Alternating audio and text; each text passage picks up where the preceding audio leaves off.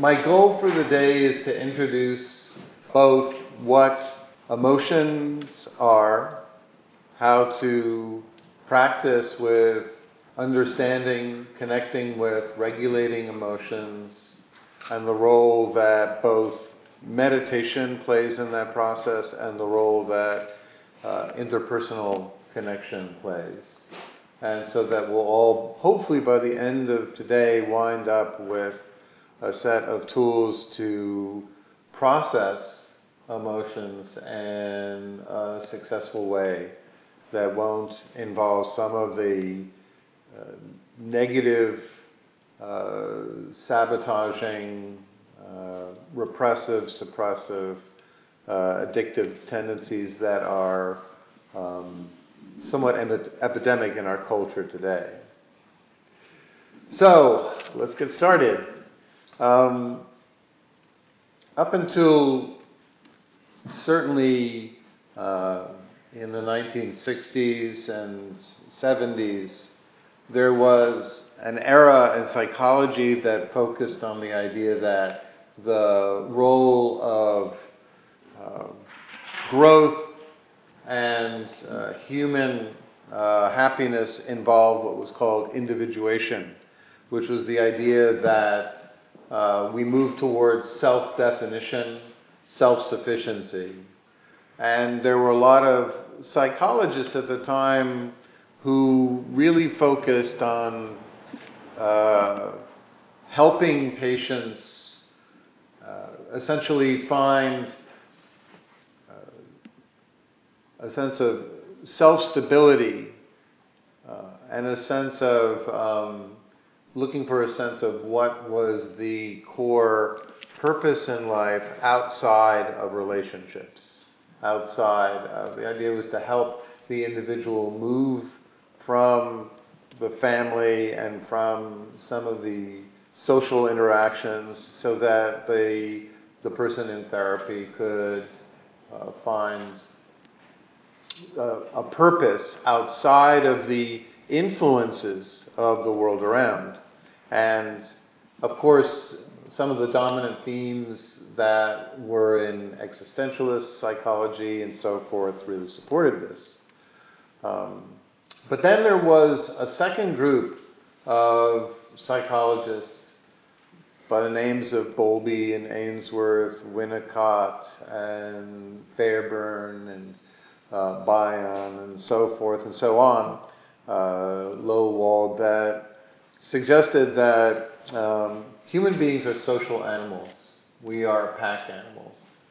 And that the idea of trying to guide people towards self sufficiency, to be self regulating outside of relationships rather than leading anywhere uh, positive, in fact, played into some of the most problematic and uh, debilitating personality disorders.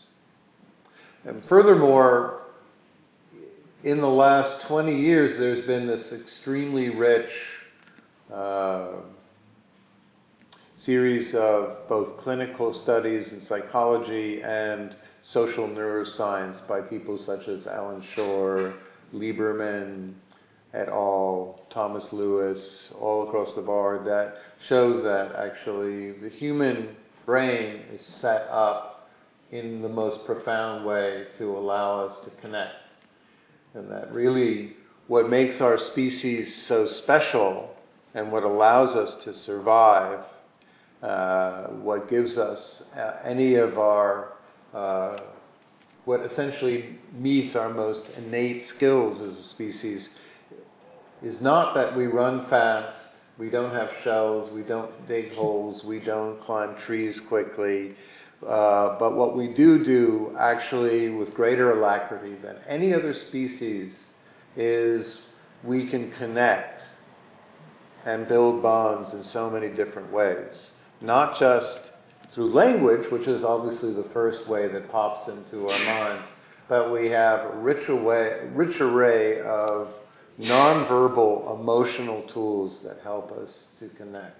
We are connecting with each other on two levels the conscious which is the intellectual, and the unconscious, which is our body language, our tone of voice, our facial expressions.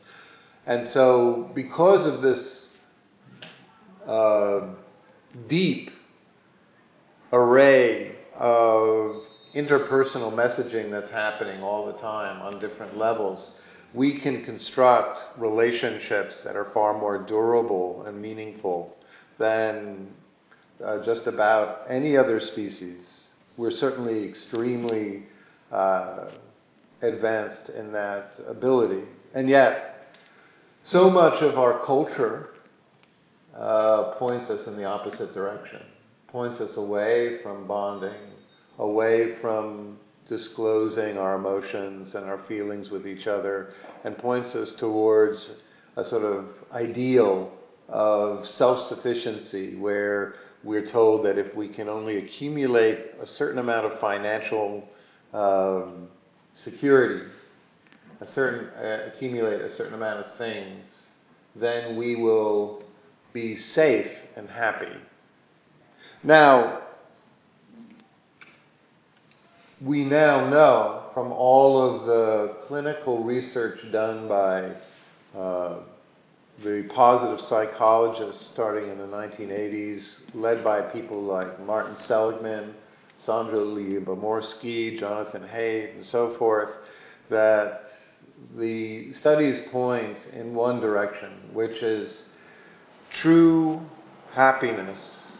The people who score well on baseline happiness tests are invariably those who meet two criteria. What are those two criteria? They're not financial wealth. They're not accumulating a lot of stuff.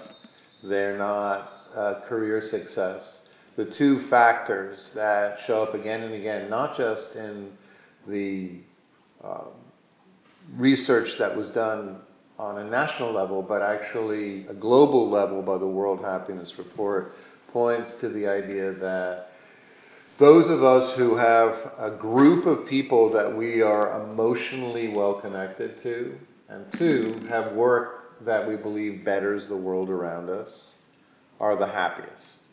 And those of us who don't have those two factors generally score very poorly on baseline happiness. Those two factors, close relationships and a sense of bettering the tribe to which we are connected, actually, as we'll see, speak to the deepest settings of the cortical brain that we have. So, let's start with the beginnings of the human experience. When we are infants, we connect with each other entirely via physiological emotions. There is no language that we use in the first few years of life.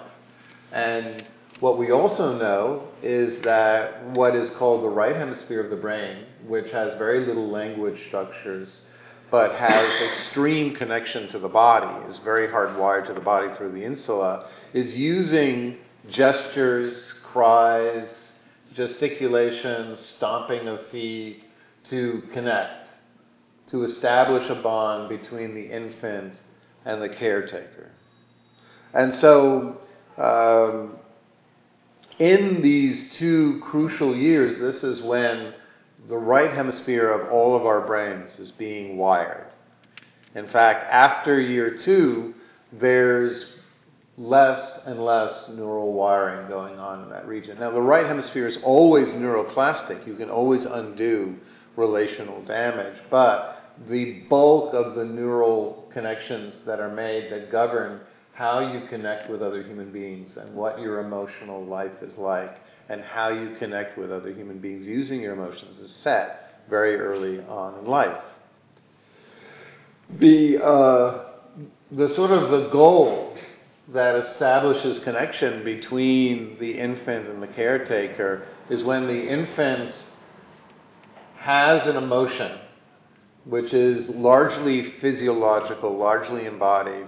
The parent stops, attunes to the infant, which means gives the child attention, and the child sees it as attention, the parent is tolerant and safe and then mirrors back the emotion in some way. So the parent, if the child has seen a scary dog and the child comes running to the parent, the parent might, one, make a sort of scared face and then mark that everything is okay by adding a smile at the end of it. And that simple gesture of mirroring the emotion and then saying it's okay is very much the absolute golden aim of all human emotion regulation. There is no point in our lives where that process of expressing an emotion, being seen and mirrored, and then having that limbic co-regulation, the midbrain and all of ourselves feel seen, feels safely connected by being emotionally uh, recognized, is ever replaced. From birth until death, we need that experience. We never grow out of it. So, um, in this movement, eventually, starting around two or three, there's a second process that comes in, which the parent, in seeing the child's physiological state during an emotional experience fear, sadness, surprise, elation, joy, overwhelm all of which are communicated with different gestures. Overwhelm might be like this, uh, frustration, stomping, um, excitement. There's this uh, that happens. Nothing like watching a 50 plus year old man enacting uh, infants. But what the parents also do is they help the child understand what emotions it is experiencing. So the parent says, oh, eventually when the child starts acquiring language around two, three, the parent starts saying, in addition to mirroring back the emotion, the parent starts saying things like, oh, you're scared you saw a doggy, or oh, you're happy you got a birthday cupcake, or oh, you're uh, overwhelmed because there's a lot of stuff going on. So the parent essentially helps the child begin to differentiate all these physiological states, these somatic embodied states. The parent hmm. starts labeling it for the child. And this is crucial.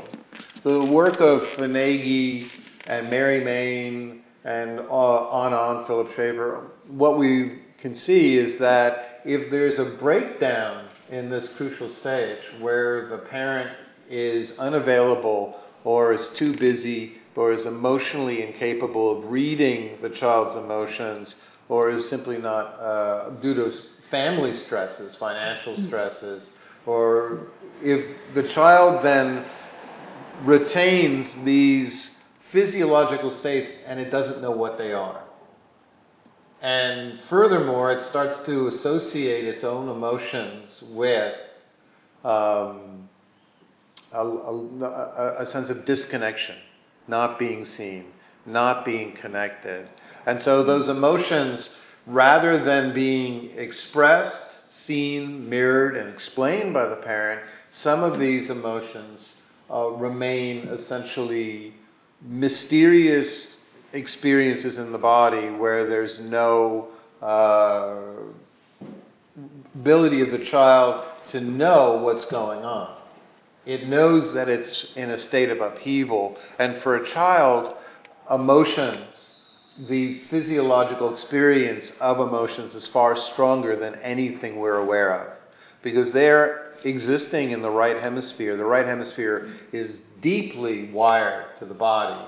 And so emotional states like fear, sadness, hunger, discomfort, maybe they've they've urine, they've you know wet themselves sensations that for an adult are kind of uncomfortable, for an infant are extremely overwhelming. And the experience that the parent or the guardian or the caretaker cannot uh, meet is an experience that creates a great deal of feelings of overwhelm, uh, isolation, And some psychologists say the fear of annihilation. Literally, the continual state of having emotions that are not recognized by other people leaves the child feeling in this activated body like it's going to die, like it's alone, that it will never get out of that state. So, so far what we've learned is that children use a lot of physiological signals to connect, to establish the bonds that make it feel safe and cared for, and that these are the beginnings of human emotions, and that they are signals to other people. What are these signals telling other people? Uh, we now know pretty clearly that virtually all emotion expressions have to do with relationship. The child is signaling in its emotional expression how securely connected it feels. Sadness is the child saying that it doesn't feel safe. Uh, joy is the child uh, celebrating the attention it's getting from its caretakers. Uh, pride is the feeling that the child has done something that the parents or the family structure or even peers will appreciate. Shame is, as we grow into adult years, the feeling that we've done something that damages our relationships with the group that we belong to, that other people would judge us harshly. Guilt is what we feel when we wound an important attachment figure in our life. So all emotions are our way of saying something has affected how securely connected I feel to other people. And we express these states of connection or relationship to other people to change our emotions. We say, Oh, I'm scared, I have fear, because I want you to make me less frightened. We say, Oh, I feel guilty because we want to be able to express what we're guilty of when we feel elation, we want somebody to celebrate it with us. So our emotional states bond us, and our emotional states also, in essence, communicate how well bonded we feel with other people. So, in summary, all emotions, in most ways, with the sole exception of fear, which not necessarily always has a relational component. You can feel fear about seeing a car spiraling out of control or being in a, in a, a, a sudden height or being surrounded by a, a, scary dog, you might have fear that has nothing to do with your relationships with other people. But virtually every other human relationship is about how well connected we feel with uh, attachment figures in our life. So these emotions signal other people, and they also sometimes signal ourselves. When I feel angry uh, due to somebody has done something that transgresses a boundary, it's not just a signal to establish a boundary with that person, to say, hey, what you just said is not acceptable, but it's also to let me know that I need to take some action. If I feel fear, it's not just an impulse to run from the person who's scaring me, but it's an also an, it's an impulse to run. If I feel uh, guilt or regret, it's an impulse not just that I, I'm expressing to other people that I've done something that I don't feel uh, proud of, but it's also an, an impulsion for me to in some way acknowledge what I'm concealing.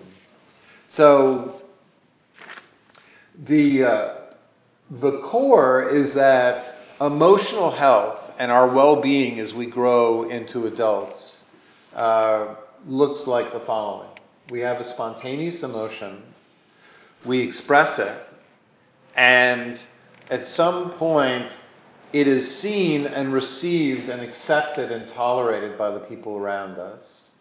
And in doing that, we have what's known as secondary positive emotions. We feel confident, we feel like we belong, we feel secure in our family relationships. And what that allows us to do is open to growth, to connect with other people, to take risks, to move on in life knowing that we have a secure base, people who will have our back, who are there for us.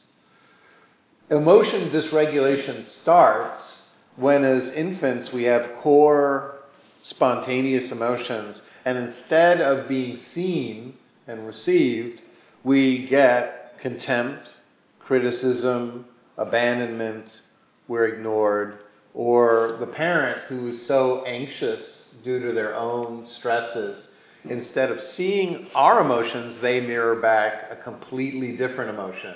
We're confident and they mirror back anxiety. We are filled with joy and they mirror back frustration. In that disconnection, what happens is we then move on to negative secondary emotions. We feel ashamed, cut off, vulnerable, depressed. And then our defenses, we close off, we stop making eye contact, we stop feeling the presence of a secure base. And what happens is we become more and more frightened of our own emotions. We become those emotions that we tried to express that weren't received or tolerated become essentially uh, experiences that we need to get rid of because we associate them with abandonment, we associate them with rejection, we associate those emotions with I'm not going to be taken care of, I won't be loved, I'll be alone in the world when I experience this emotion. It's a traumatic experience for an infant, and it's impossible to the adult mind to really understand how uh, much a crisis state an infant is in when, over a repeated period of interactions with an adult, it tries to express its frustration, and the parent, because of their own stresses, responsibilities, obligations, overwhelm, they can't see the child's frustration. And then the child is informed by that, that whenever it feels frustrated or disappointed, rather than express it, it has to repress it suppress it, get rid of it. This is the dawning of all addiction and all of human maladaptive coping strategies in this single set of experiences. Addiction, as we become clear from the work of Flores and Ornstein and Coates people and even uh, Gabor Mate now, we uh, find that in the general population, only about uh, less than 5% of the people have what's known as um, completely dysregulated uh, attachment. Uh, attachment styles that are essentially um, uh, what you would call the hallmarks of somebody who's had developmental trauma. But if you stepped into an AA meeting, an NA meeting, and a meeting of gamblers or shoppers anonymous or any other 12 step organization, you would find that about 90% would test, and they've done this, I'm not just making that number, that so what's less than 5% of the general population burdens up to 90% in uh, recovery centers. So when we have emotions that were not particularly well received in childhood, systemically not mirrored back, we develop a couple of different processes to cope. The first is what's known as defenses. Defenses don't defend us from the world outside. Defenses are to defend ourselves from our own internal emotional states. So when people hear about defended or defense mechanisms, we tend to think that it's about protecting ourselves from other people, but actually defense mechanisms are largely, um, as uh, Anna Freud first wrote, it's about protecting ourselves from feeling something internally. A feeling that we remember from childhood led to abandonment. So some of the ways we suppress or get rid of unwanted emotions are very common. We can become people pleasing. We can, when we start to feel something that makes us anxious, we will present to the world and present to ourselves a different emotion, a masking emotion.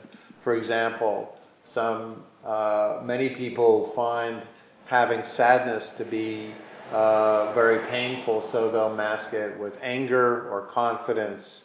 They'll essentially present to themselves and the world around us a substitute emotion to cover it up. We can cut off emotions by if we feel lonely, and in childhood, loneliness was an experience that was traumatic. The moment we start to feel any loneliness, rather than learn how to hold it and be with and process it, we'll immediately rush to Facebook or social media or to Netflix, or some of us will binge eat because binge eating creates the feeling that there's somebody else there taking care of me. If there's a lot of food, we might associate it with being cared for. Uh, grandiosity uh, as a way to, you know, fantasies that essentially, if we're unable to fulfill our needs and placate our emotional states naturally, we will have compensating fantasies of success and achievement in the world. But perhaps the most single, constant, most uh, employed suppressive, repressive technique that humans we use to get rid of our emotions, to live, uh, to repress, and to be, uh, to cut ourselves off from our feelings is thinking. Uh, as Winnicott said, at around three, two to three, if the child is too quickly thrust into the world uh, without support, if there's not a lot of emotional support, if there's times when the child has authentic feelings that are not uh, being seen, it uses thought, fantasy, ideas, stories, inner chatter uh, as a way to regulate emotions. How does it regulate emotions? Not really regulate, it suppresses. Simply, the left hemisphere starts going online with language and we start living in the disembodied thought land of the left hemisphere, which has very, very few uh, axonic connections with the body, and instead of the right hemisphere, which is the emotional, physiological realm. So we start to use the thinking brain as a way to protect ourselves from feeling what's going on in the body. And the adult life with all of our tendencies of intellectualization, rationalization, self justification, worrying, all of that can be seen as boiling down to very often simply an attempt to create an array of language that will distract us from feeling a physiological state that reminds us of traumatic early disattachments. So, this, the Buddha says, the Buddha had a whole name for this. He called this the asavas, and he talked about how the most of us do not want to have somatic awareness, and instead we flow towards thought or we flow towards awareness of distractions in the world as a way not to be in connection with the body, which is where all of those pesky emotional states and anxieties and feelings of uh, awkwardness are playing out. So, when we're lost in the clouds of thought, when we're completely captivated by text, when we're living uh, on the laptop or on the computer, when we are all of that is essentially continuing the regime of self abandonment. The core, authentic human experience always goes back to that earliest physiological expressions of what I would argue is the core or true authentic self. If there is such a thing, it would be in our authentic, spontaneous emotions, which arise in about one tenth of a section, a second, and thought, on the other hand, takes about a half a second to arise after experience. So very often, thought is, as the Buddha said in Dependent Co-Arising, is just an attempt to overlay, to get rid of, to suppress what he calls Vedana or feelings. We have feelings, if they're negative feelings, which he calls dukkha Vedana, then we move on to craving, a way to get rid of those feelings, and then that turns into thought. Thought about self, thought about the world, thought about what's going to happen in the future, and that's called, in the Buddhist language, upadana. So, 2,500 years ago, the Buddha was uh, very much concerned about this uh, abandonment of the body and feeling states and emotional awareness, and was very also at the same time uh, cognizant of how we use um, planning, worrying, fantasizing, uh, all the sort of inner chatter that we rely on uh, to essentially help repress the arisings of sadness or the emotions that we don't feel that confident feeling. Now, that's not to say that all thought is bad. Hardly. And the Buddha, the Dharma, and so many, so much of human thought allows us to communicate, allows us also to establish plans, allows us to achieve uh, wonderful, wonderful things. But the degree the Buddha said that thought is obsessive, repeats itself over and over again, and is always about things of which we have no control, such as worrying about the future, what's going to happen to us, worrying about what other people think about us, worrying about uh, you know how we're we're doing in relation to other people. In other words, the more there's repetitiveness, speculation, and self in it, the more thought is no longer functional, and the more it's simply a tool to repress emotional activations, to essentially distract us. So Many of us, here's where I get to disappoint you, and as a Dharma punk, I love to do that. A lot of people come to spiritual practice, and I know this because I've been in this uh, for quite a while. I don't. I not only do teaching, but I do one-on-one work with now over the years hundreds of practitioners. And two or one, each practitioner comes to me with a very single agenda, which is they want a meditation that will make them happy.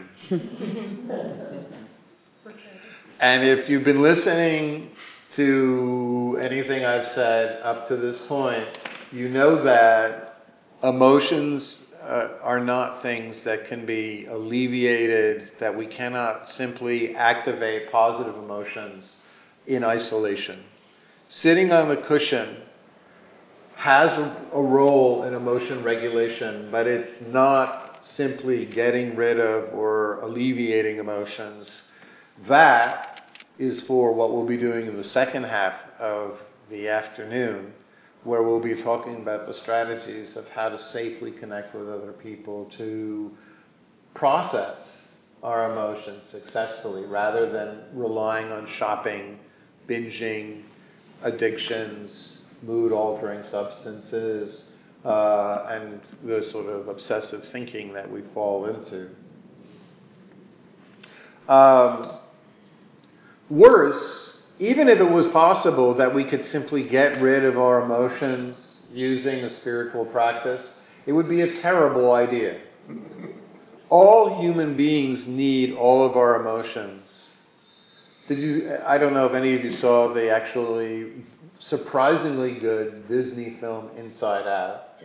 But it was actually a movie that I went in expecting the worst, and I was deeply, pleasantly surprised that the essential gist of the movie is that we need all of our emotional palette to be healthy, well adapted human beings. That every emotion, from anger to sadness to loneliness to fear, plays an essential role in our happiness and our survival. If I don't have anger, it's impossible for me to confront social injustice, and it's impossible for me to let you know when you're doing something that is not respecting the boundaries that I have and I need to feel safe. Without anger, you will or other people will walk all over me, and I will let countless injustices continue in my life. On the other hand, if I turn anger into a story which just repeats, repeats, and repeats, and I don't use it skillfully, then it's not skillful in any way. Uh, loneliness is there to spur me to connect. On the other hand, if I use loneliness simply to encourage me to spend hours upon hours on Facebook posting the lunch I had in the hopes that I'll get uh, likes, then it will not be particularly useful either. If uh, fear, I can't feel fear, it will not tell me that I'm overwhelmed, that I need to establish greater security in my life, that I need to connect with more people. If I simply, every time fear comes around, if I had a magic meditation, a mantra that I could repeat and my fear would go away, that would actually not be a good idea. A lot of people want spiritual practice to be what's called a spiritual bypass, a way around feeling their emotions. And that's an enormous shame, not only because it, I can tell you what happens, I'm surrounded by it all the time. I meet with people uh, who have very long term concentration meditations where they've been focusing only on the breath for 20 years. And frankly, I would rather sit next to a pit bull in a meeting than very often next to these people because they are just one uh, glance or miscommunication away from exploding. It doesn't work. Um, furthermore, the work of Antonio Damasio and uh, Joseph LeDoux shows us that we need our emotions to make smart decisions. When Damasio did his famous studies with card players, he found that when card players had uh, the parts of their brain that read their bodies and their emotions cut off, and they could do this after certain kinds of surgeries where they had to anesthetize certain parts, they no longer, even though their rational, logical parts of their brain were working, they could no longer make smart decisions. When uh, judges have uh, uh, what do you call it, strokes in the right hemisphere of the brain, even though they can be very logical, they still have language facilities, but they don't anymore have emotion recognition. They start making terrible, terrible, terrible decisions. They'll send innocent people to jail and they'll let murderers out. They'll they will excessively punish some people and they'll do they, there's no inability there's a complete inability to weigh in all of the wisdom that the emotional mind is signaling. Generally, what in most of our lives our emotions are signaling is while the left hemisphere is busy thinking and conscious and planning, the left hemisphere is what tells you you need to make more money, you need to get things done, you need to worry about this or that detail in your life. But your emotional mind is unconscious, it's weighing in in the background, sending you physiological signals that are telling you that you're not well connected or that you haven't connected with enough people recently or that you've done something that you know other people wouldn't approve of or that you've done something that other people would approve of. And so your emotional mind uh, in the background of awareness through the body is telling you how good a job you're doing as a social being. It starts establishing our social connections and it continues through our entire life, weighing in, allowing, letting us know through our feelings, through our tears, our joys, our happiness, our, our sudden states of anxiety and panic, are letting us know that we're doing something in front of people that we haven't done before and we're worried about rejection or shaming. So, all throughout our life, we are, hopefully, if we are emotionally aware and not suppressing our emotions, we are integrating our intellectual need to achieve things in the world, get things done, become, you know, successful with our need to stay well connected. when we listen too much to our conscious, language bearing, intellectual, disconnected left hemispheres, that's when we do things that create um, the inner wars that can lead to complete stalemates in the mind. I'll give you an example, uh, such as procrastination. Somebody who uh, is at a job where they don't feel they're getting new challenges or they're not making enough money, and so their left hemisphere will come up with a plan.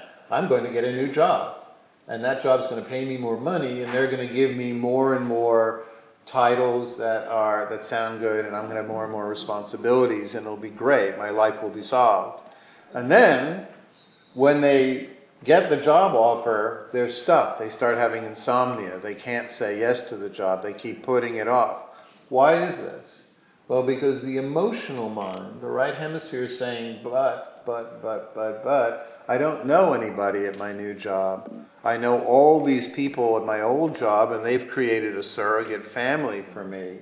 And uh, this is scaring me the idea of moving from a place where I'm known and I'm seen and I'm emotionally cared for to a place where I have no emotional connections. That's a classic stalemate. Here's another example of poor emotion integration. So we have a very talented photographer. She's really has a wonderful eye and she takes amazing photographs. And every year in her uh, on her street, there's a photo gallery that has a local talent contest. And every year, the deadline comes for her to submit her really wonderful photographs where she could finally be seen and recognized and her talents validated and she might even wind up with a solo show if she uh, wins the contest. But every year, as the deadline approaches, she stalls. She can't pick the photographs to send into the competition. She can't write the application. She procrastinates. So the left hemisphere becomes deeply frustrated. What the hell is going on? I'm a good photographer and I should be, you know, submitting my work. This makes sense. This is how I get ahead in the world. But the emotional brain, which is timeless, which doesn't, events that happen in childhood still are just as fresh in the right hemisphere as if they happened yesterday. Suppose this woman, when she was in third grade, was asked to show her artwork to her fellow peers, her classmates, and they laughed, and she felt humiliated and ashamed. So she associates showing her work with social rejection and abandonment. So when it comes time for her to submit her work, instead of feeling confident and feeling, oh, this is a great idea, her right hemisphere, which is far stronger in focusing her attention, says, no way. That's where I get rejected. That's where people make fun of me and where I get humiliated. And the right hemisphere is far more powerful at pulling our attention wherever it wants. So essentially, when we don't know how to read our emotions, what happens is we become stuck. We become at war with ourselves. We become in, unable to take actions that would help us. We wind up staying in painful, abusive relationships. We mm-hmm. wind up staying stuck without letting people know our needs or our skills. We become, in essence, cut off from our uh, from true growth. So, fortunately, part of the practice is that we can use meditation as a way to start the process of connecting with the emotions that we've abandoned so that we can integrate them rather than run from them, so that we can actually begin to know what our emotional brains are telling us. So that's the meditation I'm going to be leading in a few moments. It's called RAIN. RAIN is an acronym, and virtually all acronyms are awkward. they almost invariably involve some word that is uh, uh, forced in, that feels like it shouldn't be there. The acronym of RAIN stands for recognize, allow, investigate, and then nurture. So that's how we are going to reconnect with some of the emotions that we run from. Recognize means we become aware of when a strong emotion or an emotional state is present. Generally, it will change the way we breathe, it'll create a sensation in the body, it will create a jumpiness in the mind, it will create a repetitive image, because the right hemisphere also has dominance over the images, suddenly an image will flash into the mind that we don't want to think about. And so it will pull away our focus from where we want it to be, which is generally on our thinking and our planning or on our uh, texting or on our uh, laptops. So the first thing is to simply recognize and bring your awareness to the emotion as it's expressing itself in your body, in your breath, in your mind. Now, when we recognize there's an important distinction to be made between self soothing and self numbing. Self soothing means to get as comfortable as you can. There are some emotions that are so overwhelming that if you're in an uncomfortable state, they'll just completely just be too much. I worked with somebody who had a sudden death. Uh, he was in a relationship, his partner died and to grieve was too overwhelming for him to do in most settings, except if he went to um, beach in uh, Brooklyn called Fort Tilden, which is uh, a very nice uh, beach. And he would go there, and the sensations of the sun and the sand and being surrounded by the sound of the waves coming in created just enough of a buffer, a self-soothing set of sensations that he could grieve and mourn the loss. Doing it alone or with, uh, you know, in an apartment or was too much. The grief was too strong. So sometimes in life, if we're we're dealing with very very painful emotions, we might want to recognize that and first make sure that we're as comfortable as we can be, and you know, just fully creating the most relaxed state in the body. Self numbing, on the other hand, is when we try to get rid of our emotions. That's when we start to feel something and we look around, we distract ourselves, we go into habitual thoughts, we try to figure out what am I going to have for lunch, we, we start to plan the rest of the weekend or whatever. So it's totally okay when there's a painful emotion present to feel know that it's there, and then make yourself really comfortable. Ask yourself how you can, uh, you know, make your clothes feel comfortable, how you can adjust your seat. But trying to, when that, when the mind tries to pull you away, that's when you you move from self-soothing into self-numbing. Naming, if you if a name or label comes up very quickly, is very healthy. So if you know, oh, anger, sadness, grief, loss, frustration, if you really uh, can uh, name it, that's very helpful in developing emotion recognition. And studies by Pennebaker shows that uh, it's a very successful tool in integrating uh, the somatic experience the Buddha talked, and in so many Buddhist traditions, talk about the process of labeling. So labeling is very healthy to do if you want to do it, but you don't have to. Simply recognizing that there's an emotion present, finding it in the body, or noticing the image that it's associated with. Allowing means not pushing away and allowing the emotional experience to continue. So if you start feeling anger and it starts in the chest, allowing it to spread to the arms, or vice versa. If it starts in the arms or in the shoulders, and you want to be with anger, then allowing it to spread elsewhere in the body, allowing the emotion to travel, to move, not cutting it off, not walling it off, allowing the emotional expression to continue to the point where, you know, you almost can sometimes maybe feel yourself there's like this energy coursing through the body and contractions, maybe. Just don't cut it off. And then I is investigate. When you're fully, fully in the emotional experience, take a survey of your entire internal experience. Note what kind of thoughts does the left hemisphere toss up to want to distract you? What's the breathing when we're angry?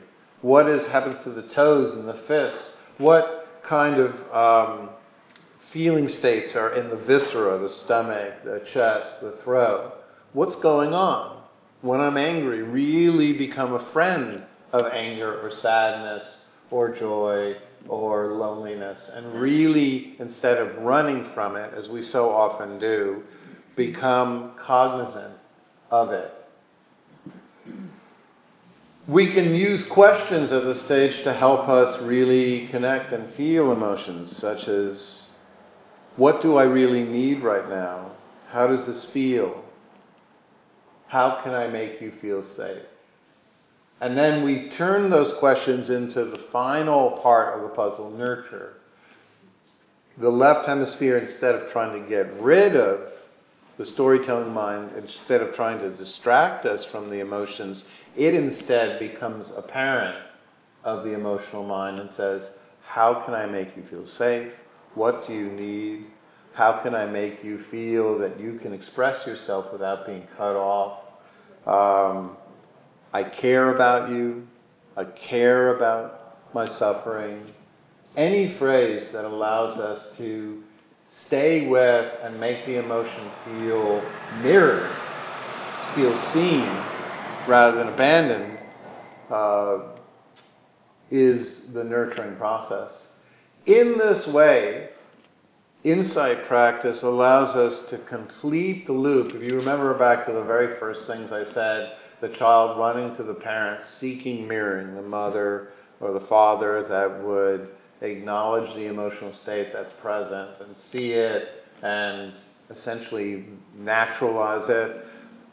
When we, in our rain practice, we naturalize, we say, it's okay, I see that you're there, I care about you, I'll take care of you. We're giving that emotion what it's been seeking all of our lives that we've been running from these feelings, which is simple recognition. That's most deeply what human beings need. We don't need to be fixed, solved, told what to do. We don't need to solve our emotions. We don't need to figure out how to make our emotions go away. We simply need to see our own emotions and then to express our emotions to someone who will take the time to listen and witness them for us as well. So, let's give it a shot. Find a really comfortable seated position.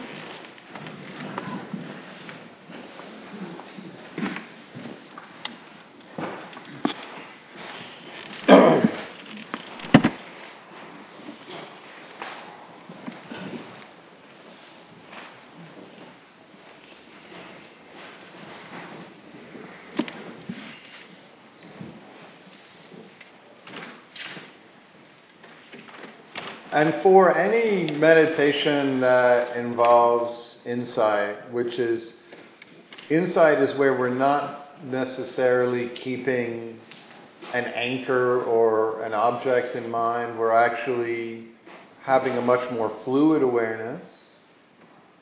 It's important to be less fixated on uh, very, very often we can be caught, caught up in the story of staying rigidly upright and uncomfortable or whatever we've turned our meditation into. Really find a comfortable seated position where your head is nicely balanced on your shoulders. If at any point during the meditation you feel physically uncomfortable, as in not an emotional uh, state, but actually your back starts hurting, or you start noticing that there's something uh, just uncomfortable in the legs, figure out what's the quietest, slowest way so that I won't create a sound that'll distract anyone. How can I uh, How can I shift my position without creating any distracting sound? You really want yourself to be comfortable in this practice. Um, it's impossible to be self nurturing if you're in a lot of physiological discomfort, or it's very difficult. So, waiting until we get to our seats and then closing the eyes. And take a moment to just set an intention to put aside any plans about the rest of the day or any thoughts that are not about what's, well, let's just say put aside any planning for now. Because actually, I am going to use thought to activate an emotion. So, what I'd like you to do is bring to mind a uncomfortable interpersonal experience that's happened recently or not too long ago so that it's still something that's fresh and feels disappointing. For the point of this practice, if there's a really absolutely triggering experience, best not to use that one. If you've been through an extremely painful breakup or something that is just too triggering, let's not use that, but something that was irritating or disappointing. And you'll notice that I'm using a negative emotion because most of us find it very easy to be with and stay with our positive emotions, but when we start to feel disappointed, angry, or sad, then what we do is if we're angry, we go into resentments rather than feeling. And so, or if we're sad, we'll go into something to make ourselves feel happy. If we're lonely, we'll put on Facebook. So, what we want to do is instead bring to mind an image of an interpersonal experience that was activating someone who we had a confrontation with, a conflict, or didn't show up for us. Someone who's incessantly demanding without seeing our own needs and stress.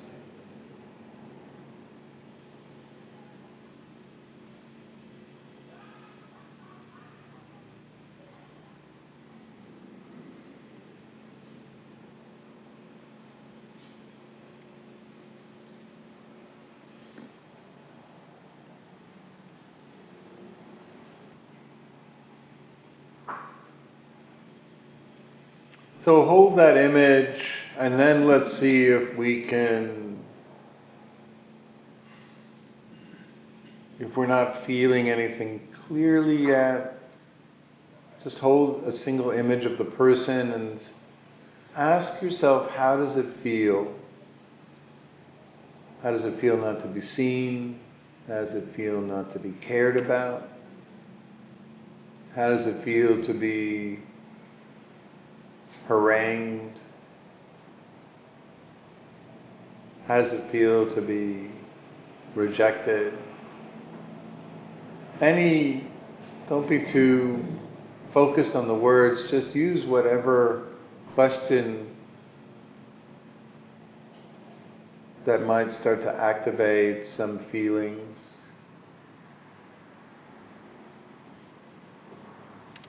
And what we want to do is gradually feel awareness lowering, lowering from the image in the mind and start like we're in an elevator going down, down into the throat, the chest, the belly, feeling the shoulders and the arms. And just at first, when we welcome emotions because we've spent so many periods of our lives at times just running from them. They might be a little bit slow to come out. They've been essentially like hunted animals. They're scared. But See if you can bid it to come out, the vulnerable feelings that go back through time immemorial, back to our earliest experiences, the yearning to be seen or cared for, loved, appreciated, that hasn't been met, the feelings of being trampled on, And we're not looking for a story so much as a tightness in the belly or contraction in the chest.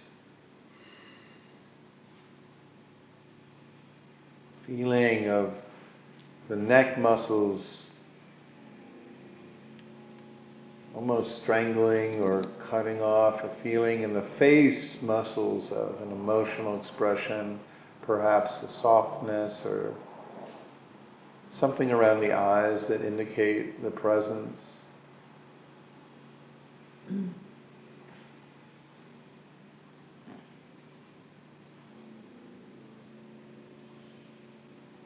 And again, this might take a while, so we're just introducing the practice, and it might be that you'll need to, at home or when you're really activated, practice this. But what, to the degree that any feeling, no matter how small, is present, see if you can welcome it, allow it, don't repress, don't push it away.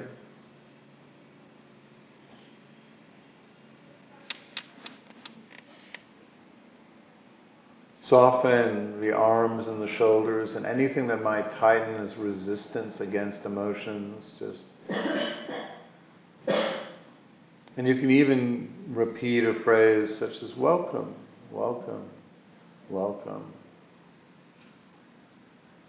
You're safe, welcome.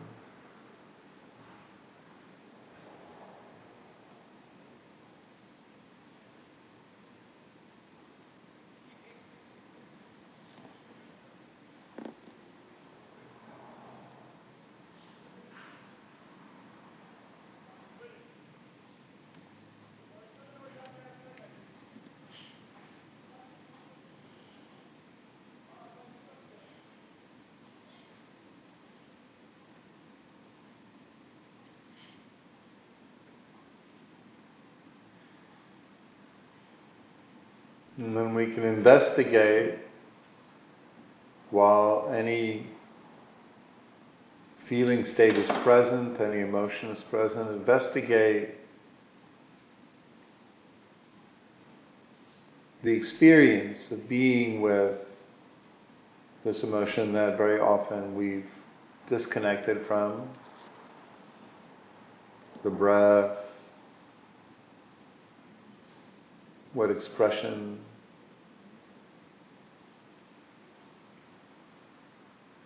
is appearing with facial muscles. How does the body feel?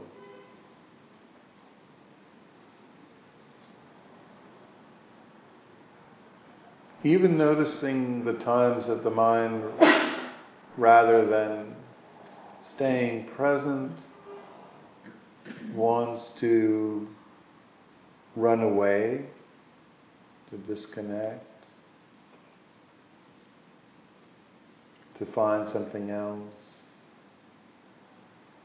to not be with.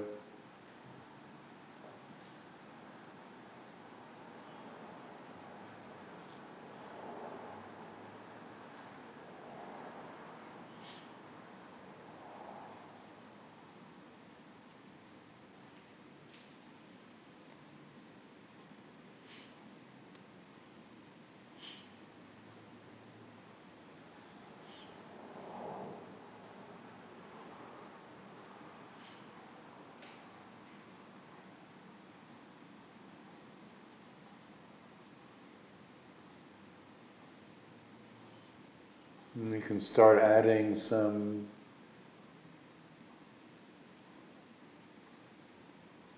questions. Questions are very useful. They don't generally turn into obsessive thinking. Just questions to ask.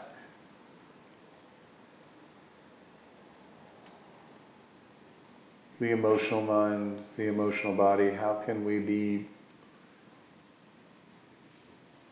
how can we make it feel safe? How can we make it feel seen? Or just a very simple reassuring, I care about you.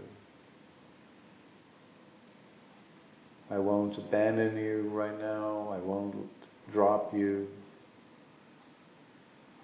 I'll stay with you. You're not alone. I see your suffering. I care about my suffering. I care about my needs.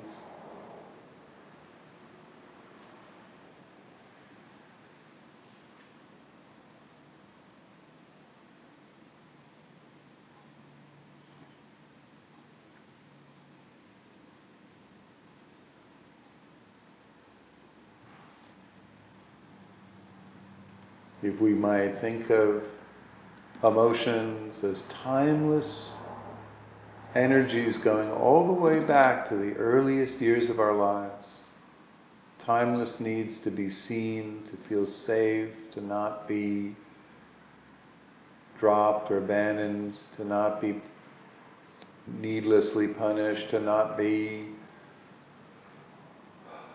ridiculed, to not be alone. How can we start this process of making these deep, authentic, very, very human needs feel safe and feel heard?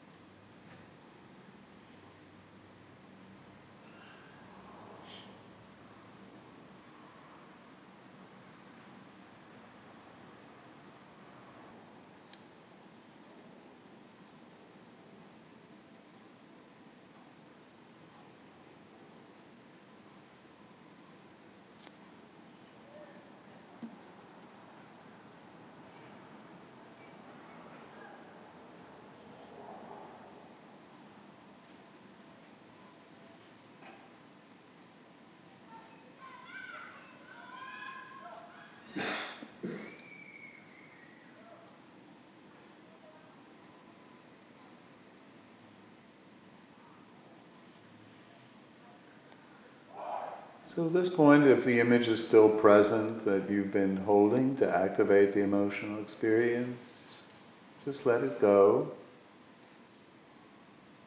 And bring to mind an image of someone that you feel close to or you feel safe with.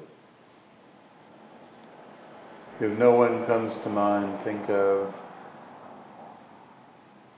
either a place that you feel really safe or a skill, an activity that makes you feel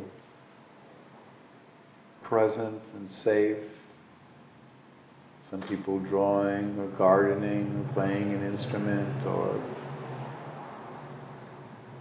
you might have an image of someone who you admire or the image of someone who is a friend that you've cultivated, that you feel safe to express your experience, someone who won't judge or criticize.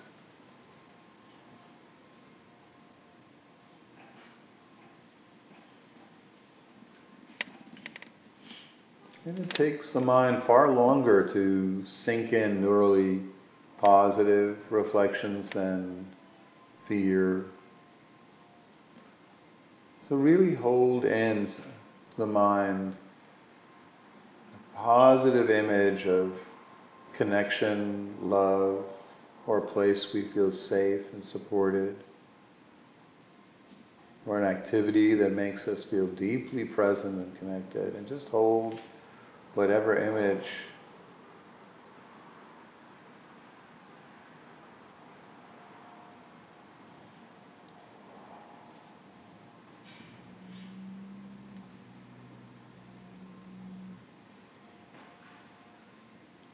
as a way both to address the mind's innate negativity bias and also to balance off the practice which we purposely welcomed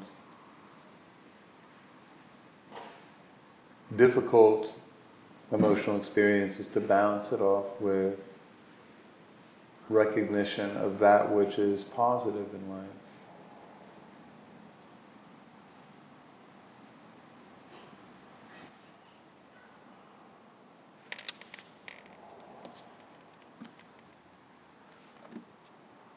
Shortly, I'm going to ring the bowl, and as usual, when you hear the sound, look at the ground and just integrate sight into the embodied awareness that we've once again restored, so that we don't use sight to distract the mind push all of the body and the breath and awareness into the background.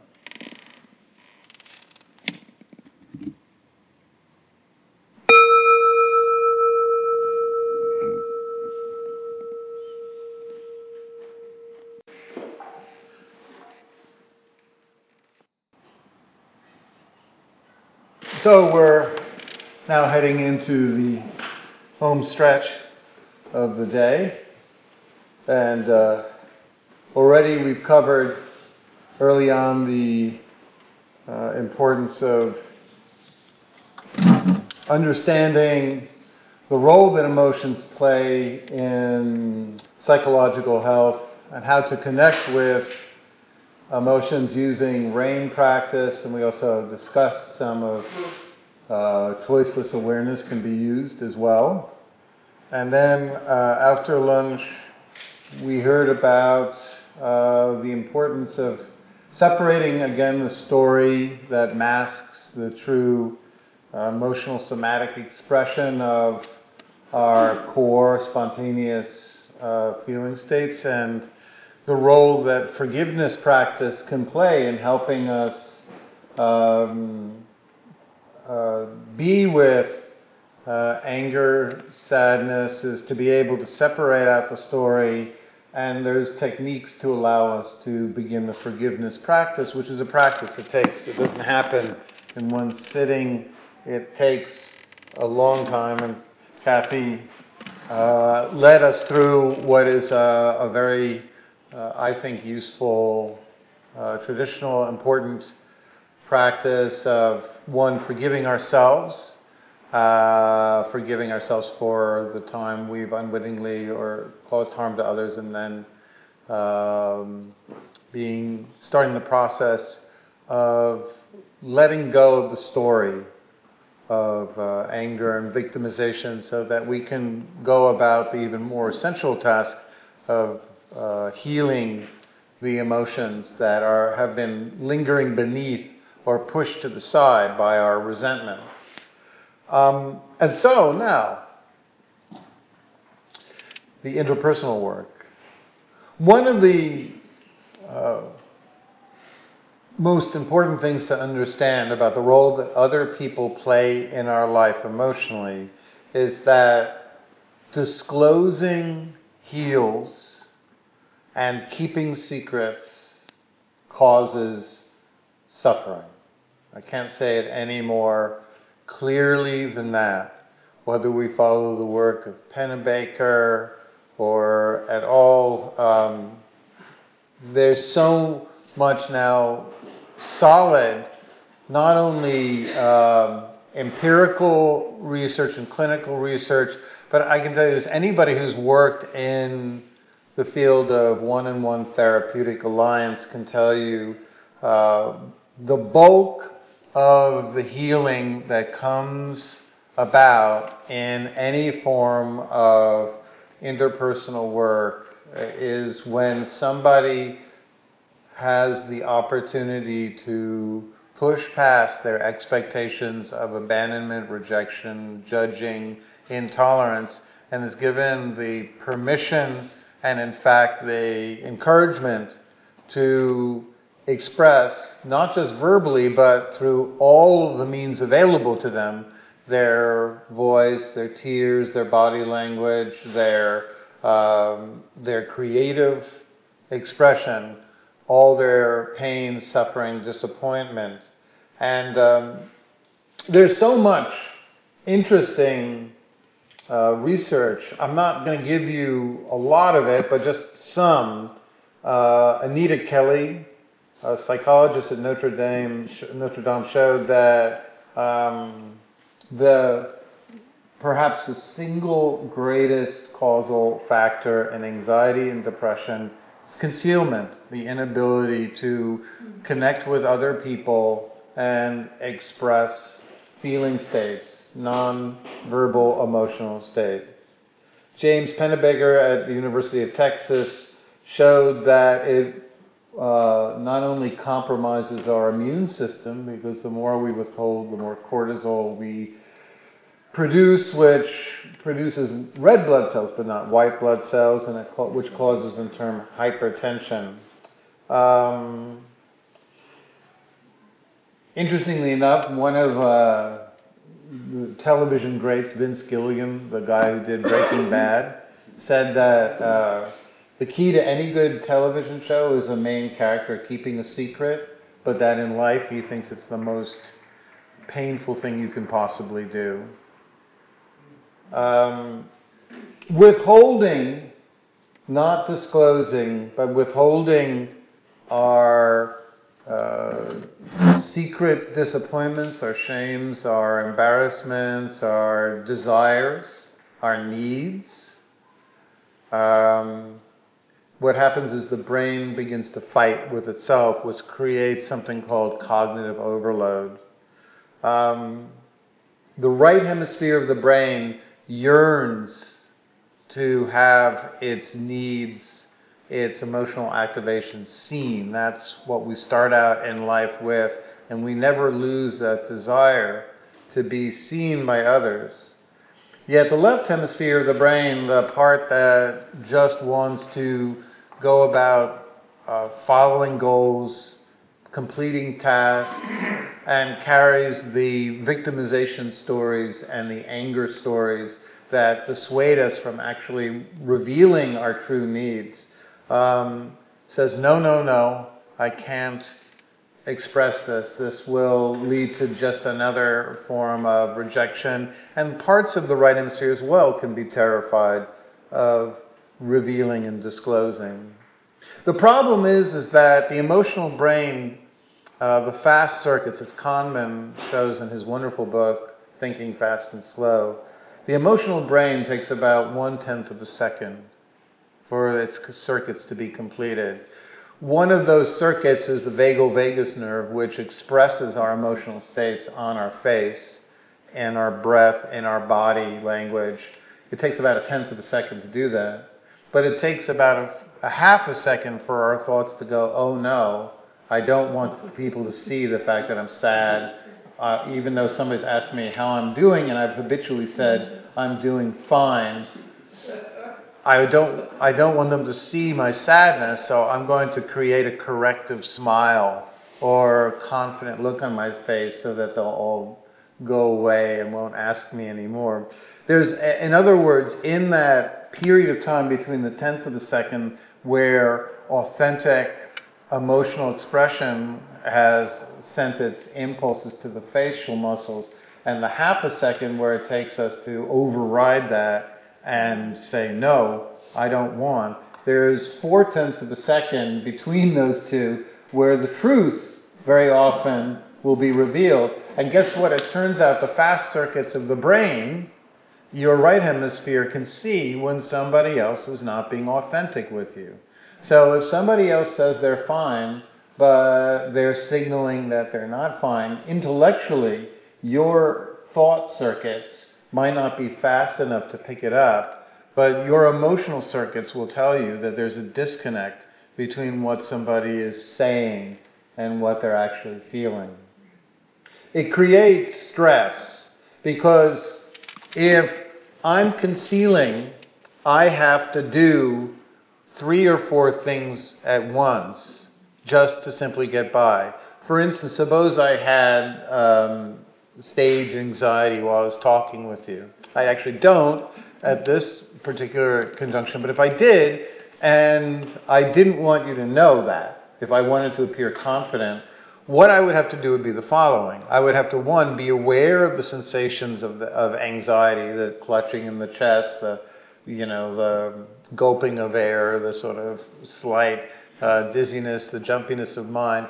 Then I would have to push those expressions down and replace them with a facial expression that and a body language that appeared to be confident.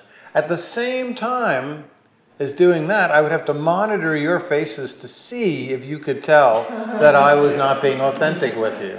And this is before I've even said a damn thing. That's what Dan Wegner, the, the wonderful psychologist of Harvard who wrote the groundbreaking book White Bears, showed that the moment we try to disclose, to not re- reveal, to the moment we start withholding from other people, we increase cognitive overload exponentially. Not only that, but cog- withholding freezes emotional development. The psychologist Evan Imber Black showed that children who have been told by their parents to withhold, to keep secrets, from teachers or from other family members. For instance, a child who has discovered that their parent is uh, committing adultery, or the child who's been told by their parent not to reveal their shaky financial status. Any child that has been told not to reveal, Imber Black studies show that it's at that moment that the child freezes emotional development and stops being able to make true, authentic friendships in school and begins to experience setbacks in their in their uh, social development in terms of how many risks they'll take with other people. So, in withholding, in keeping back our emotional states from other people, not only do we create cognitive overload, in other words, we add a significant amount of stress which hampers our ability to uh, perform well, but we also begin to uh, walk down the terrible path of emotion dysregulation. Withholding activates anxiety and panic attacks because the very act of emotional suppression, when the emotion starts to return, the left hemisphere tries desperately to pull awareness away from the sensations of sadness or anger or there's something wrong going on in our personal life and tries to focus on something else. But meanwhile, the right cingulate of the brain, which is the emotional attention circuits, pull awareness back. So there's this, what we call anxiety is simply a battle between the left and right circuits. One circuit saying, I don't want to feel or think about this unpleasant event. I just want to get through my day and the other circuits, the emotional circuits, going, oh no, you don't get off that easy. I'm going to bring or remind you of this again and again. So it creates this emotional back and forth. The undisclosed uh, not only creates dysregulation, but it maintains that childhood fear that whatever we don't feel confident of expressing or communicating, we believe that we will be judged. It keeps that idea in the mind that uh, it's valid for us to not w- reveal because the expectation of judgment is true. In other words, there must be a reason I'm not disclosing What's that reason? Well, because people will judge me. In fact, we never ever test the hypothesis. We simply uh, believe it. For example, um, there's that old Persian story about the guy who um, every day uh, goes outside of his house and um, fires off a gun. I think it is a couple of times, and the neighbor goes, "For crying out loud, why do you do that?" And the guy says, "Well, it keeps away the lions." And his neighbor goes, "But there hasn't been lines in this area for decades." And the guy goes, "See, it's working." But that's actually what we do all the time with the undisclosed. We don't reveal it, and therefore it justifies our underlying belief that if we did reveal it, we would be uh, rejected, abandoned, shamed, or ridiculed. In order to see if it's true, we have to stop living in our defended modes where we don't reveal the, uh, the sort of unexpected emotional states. Most of us are pretty good when we're asked, eh, how you're doing, most of us feel confident in saying fine, or if there's something really good, saying, oh yeah, I had a great weekend. At worst, we can feel confident in saying something that other people say, complaining about the weather, or I should have turned this off. Okay. So,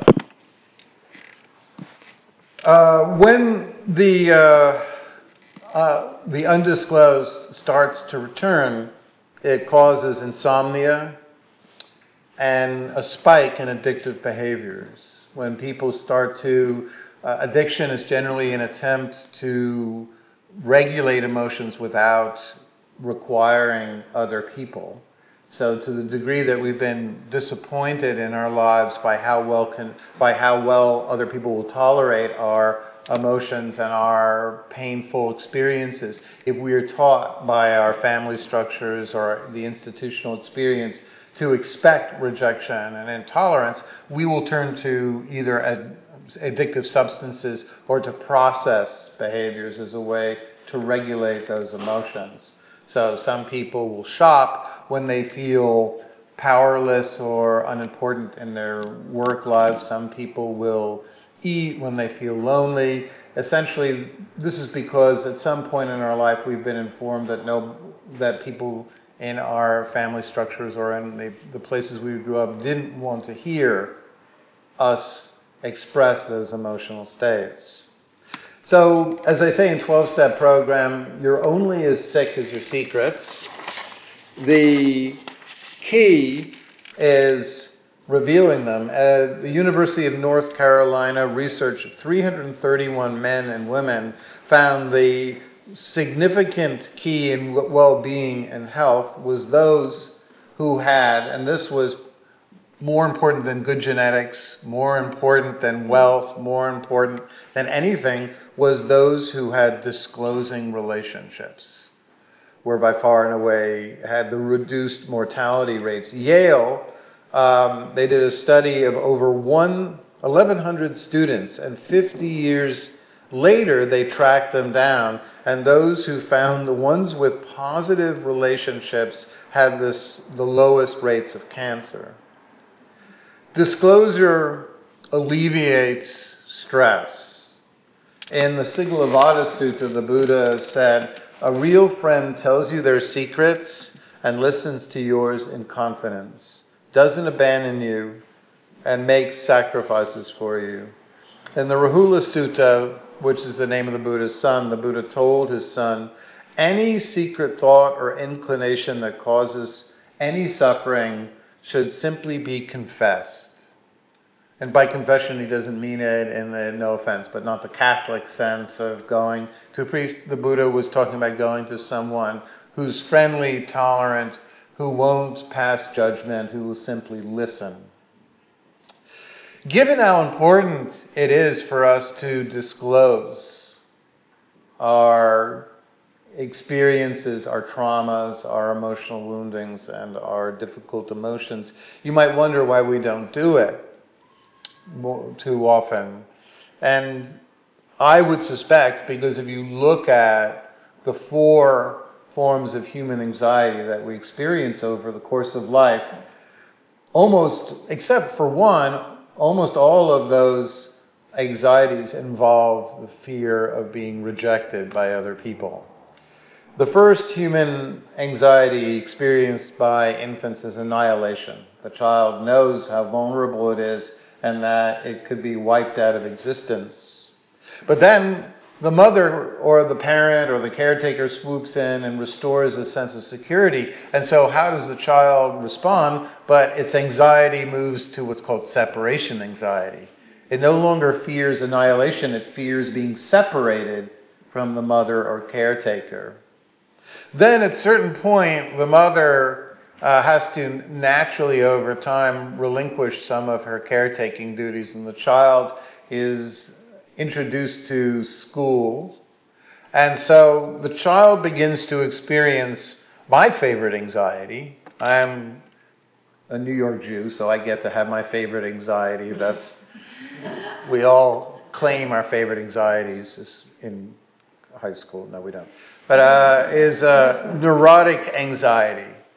Neurotic anxiety is the fear that other people will see something in me some part of my personality that will lead them to abandon and reject and socially exclude me.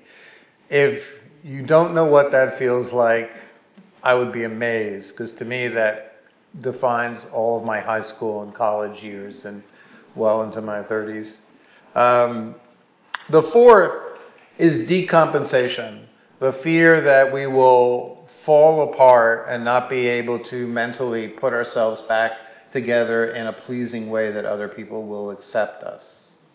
So you can see just how much human anxiety and fear revolves around how well accepted and connected we are to other people. So the sad, ironic uh, human condition is that even though our entire health and well being is absolutely conditioned upon our ability to connect. At the same time, our greatest woundings and suffering comes from attempts to connect and being rejected.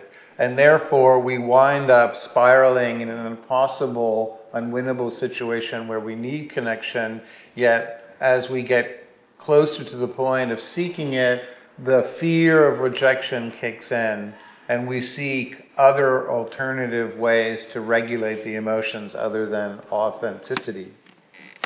So, what we're going to be working on as we move into the interpersonal section is that um, all human beings need uh, three things.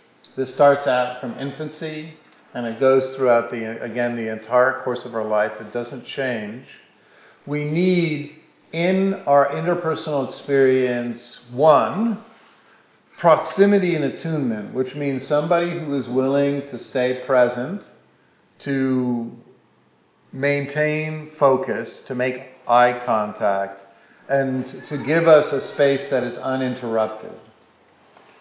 Two, we need sympathy, which is somebody who can listen to the story that we say and, in essence, show that they've listened and have gotten the content to a certain degree by being able to repeat back or signal in some way that they get the challenges that we face. That's sympathy. And three, empathy. Empathy is the nonverbal expression of feeling another person's suffering or their emotional states, and it's expressed through generally facial expressions, and body language. It's not expressed verbally. So when you come to me, the first thing you are hoping for, whether you realize it or not, is you want me to stop and pay attention and to maintain my body in such a way that I signal that I'm present for you and that I'm taking your needs seriously enough that I'm dropping everything that I'm focusing on. The moment I start texting or pulling my attention away or cutting you off I am abandoning your needs. I am cutting short everything that you're seeking.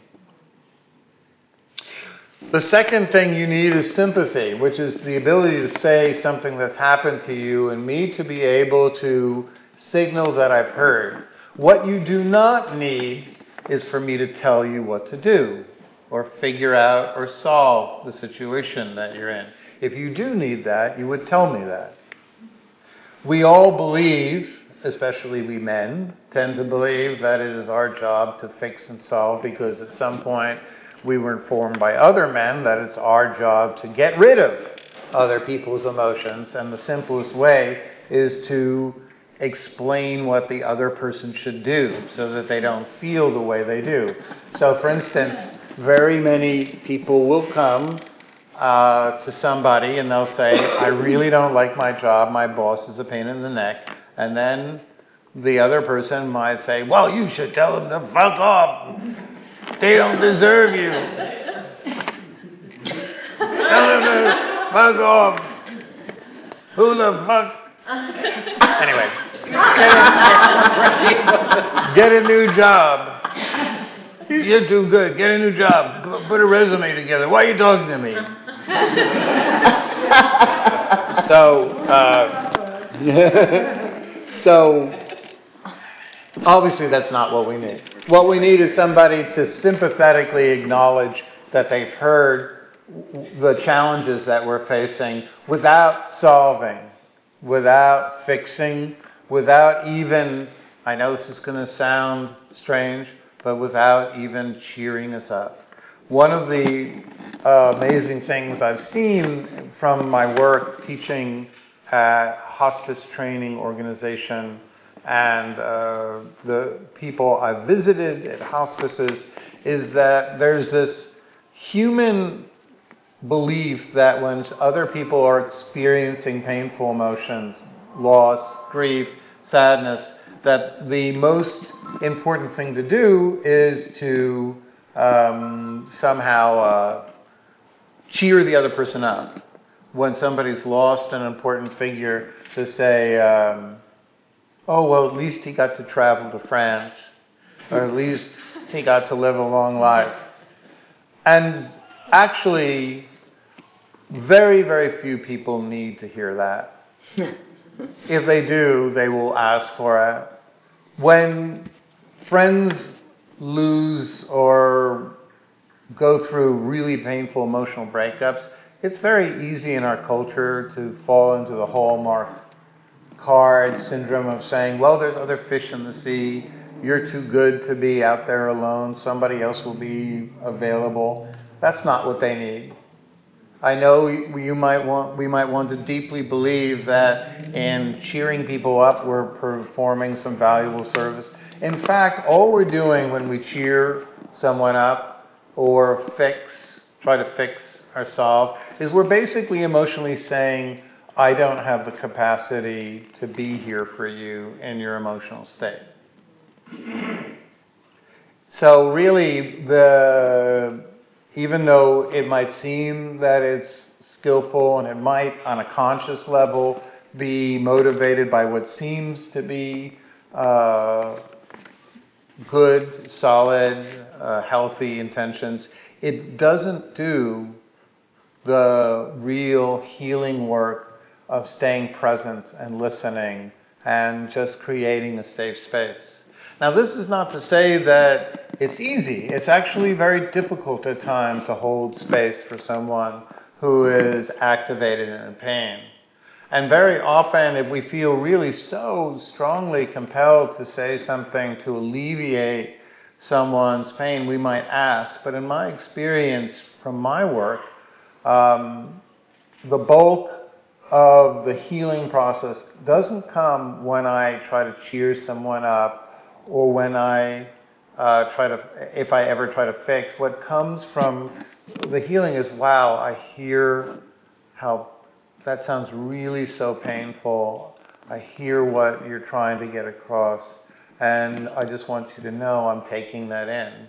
And when some people, when somebody feels that they are really deeply heard, that limbic resonance, that midbrain connection where they, their tone of voice and then somehow my tone of voice or facial expressions or body language in some small way syncs up, suddenly the miracle of human emotional healing happens. The, the processing of emotions begins.